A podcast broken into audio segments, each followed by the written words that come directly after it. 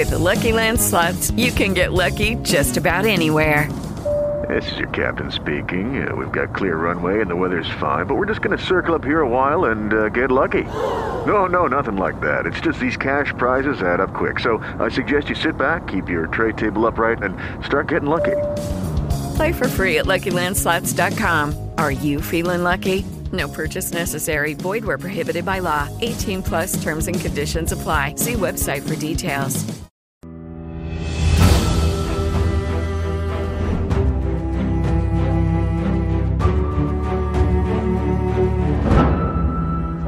Amici di Vanilla. Oggi ricordiamo il naufragio del Titanic, avvenuto 109 anni fa, e lo facciamo con un video che parla delle vittime più inconsapevoli di quella notte, i bambini.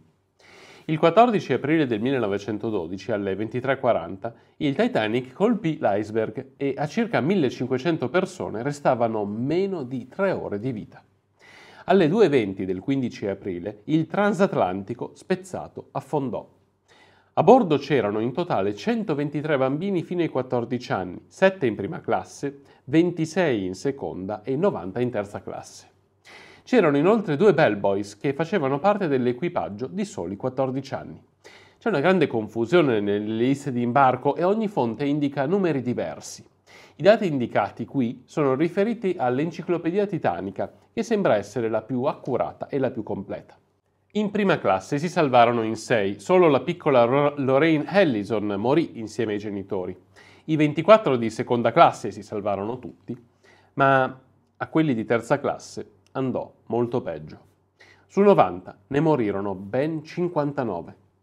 I passeggeri di prima e seconda classe viaggiavano per diletto, molti in viaggi di nozze, o per lavoro, erano in pochi a viaggiare con i figli, ma i migranti viaggiavano con piccole tribù di bambini.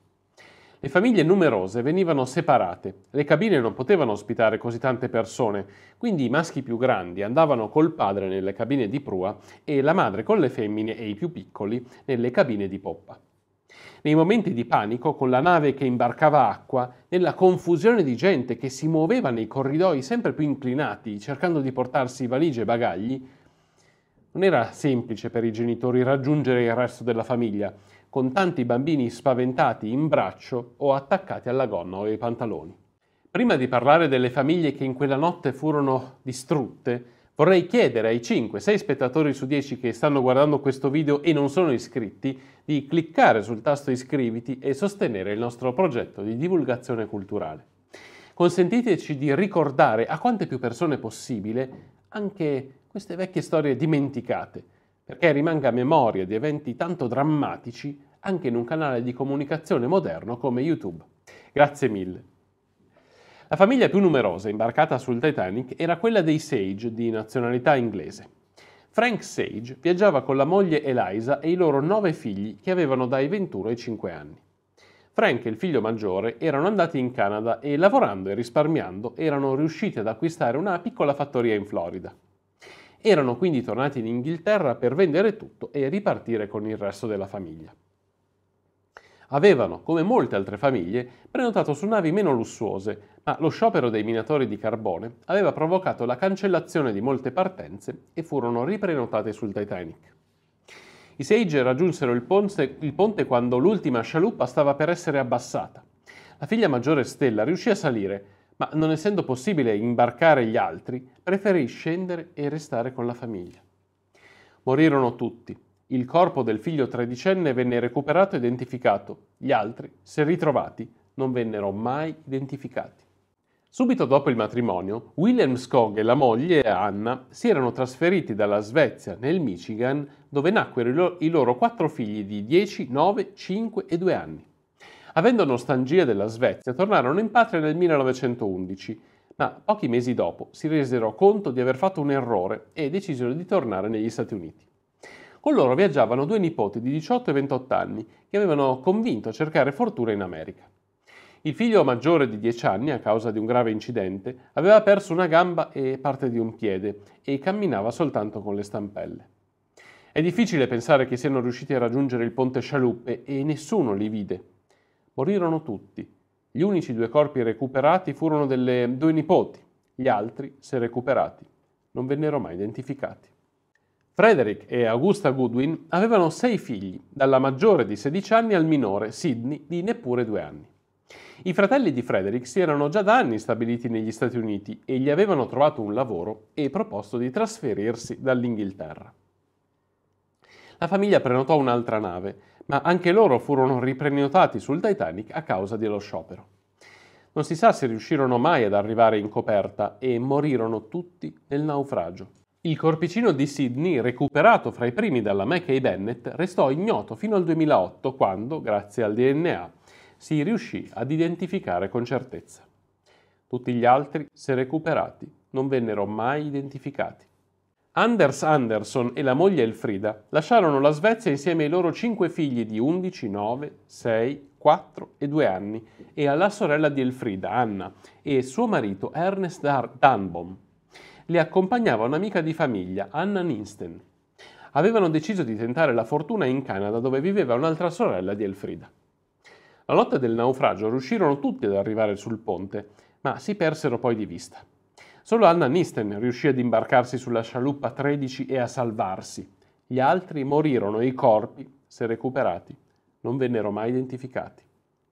Carl e Selma Asplum, eh, svedesi, già da tempo vivevano negli Stati Uniti dove si erano sposati ed erano nati i loro cinque figli di 13, 9, i gemelli di 5 e l'ultimo di 3 anni.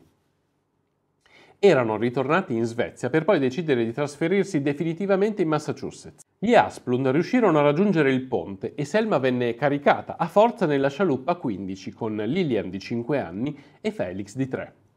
Carl e con i tre restanti bambini non riuscirono a salvarsi. Il corpo di Carl venne recuperato e identificato. I tre bambini, se recuperati, non vennero mai identificati. Alma Paulson si imbarcò sul Titanic insieme ai quattro figli di 8, 6, 3 e 2 anni per raggiungere il marito Nils già immigrato a Chicago nel 1910, che finalmente era riuscito a risparmiare il denaro per pagare i biglietti a moglie e figli. La sera del 14 aprile, Alma impiegò troppo tempo a svegliare vestire i bambini e raggiungere il ponte. Quando vi giunsero, le scialuppe erano già state tutte calate. Restava il pieghevole A ancora fissato in coperta e non si riusciva a liberare a causa dello sbandamento della nave e Alma faticava a tenere in piedi i figli. Chiese aiuto a un passeggero, Wennerstrom, perché la aiutasse a tenere due dei suoi bambini. Un ulteriore sbandamento della nave provocò un'ondata che liberò il pieghevole A e lo trascinò in mare insieme a molte persone. I bambini vennero strappati dalle mani di Wennerstrom che fortunosamente si salvò e sparirono insieme ad Alma e agli altri due. Il marito Nils accorse subito a New York negli uffici della White Star dove gli venne comunicato che nessuno era sopravvissuto. Nils svenne e fu rianimato dagli impiegati. Il corpo di Alma venne recuperato e identificato. Gli altri, se recuperati, non vennero mai identificati. Maja Pannu, la finlandese, si imbarcò con i cinque figli per raggiungere il marito Juha a Pittsburgh. I figli maggiori di 16 e 15 anni erano sistemati in una cabina a prua con gli adulti, mentre Maya era a poppa con i tre più piccoli di 7, 2 e 1 anno.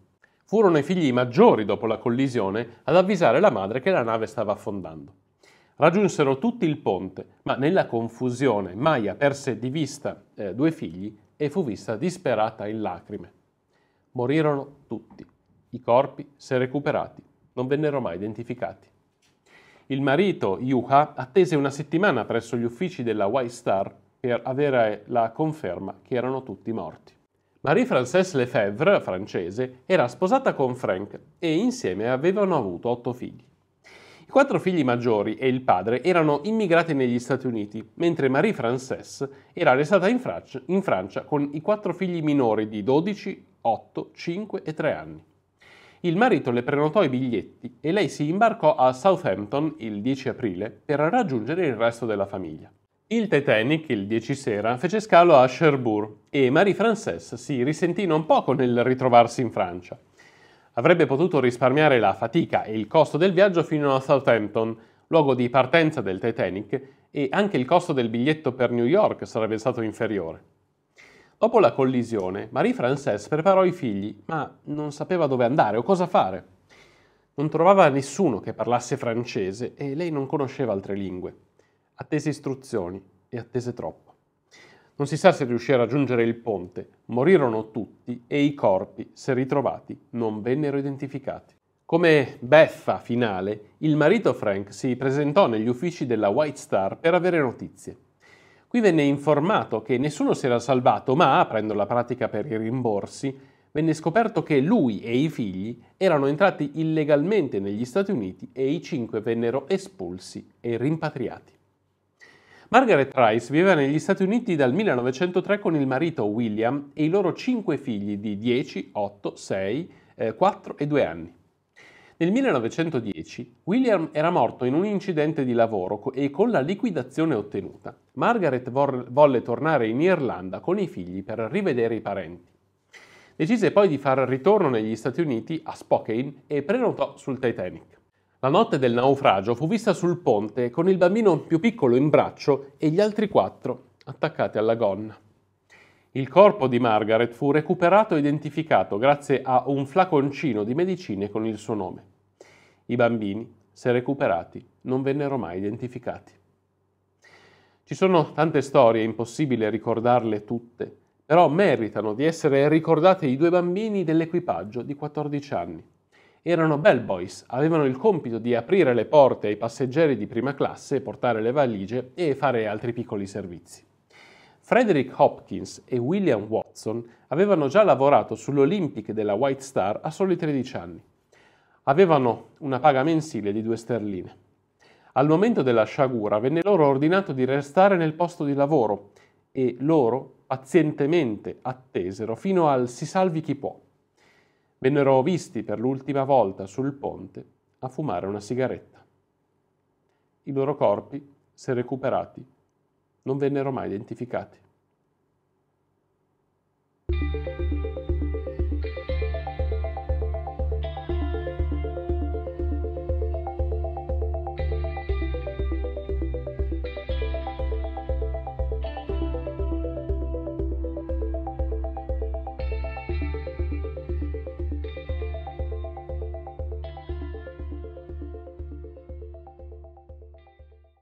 Lucky Land Casino asking people what's the weirdest place you've gotten lucky? Lucky? In line at the deli, I guess? Aha, in my dentist's office. More than once, actually. Do I have to say? Yes, you do. In the car before my kids' PTA meeting. Really? Yes. Excuse me, what's the weirdest place you've gotten lucky? I never win and tell. Well, there you have it. You can get lucky anywhere playing at LuckyLandSlots.com. Play for free right now. Are you feeling lucky? No purchase necessary. Void where prohibited by law. 18 plus. Terms and conditions apply. See website for details.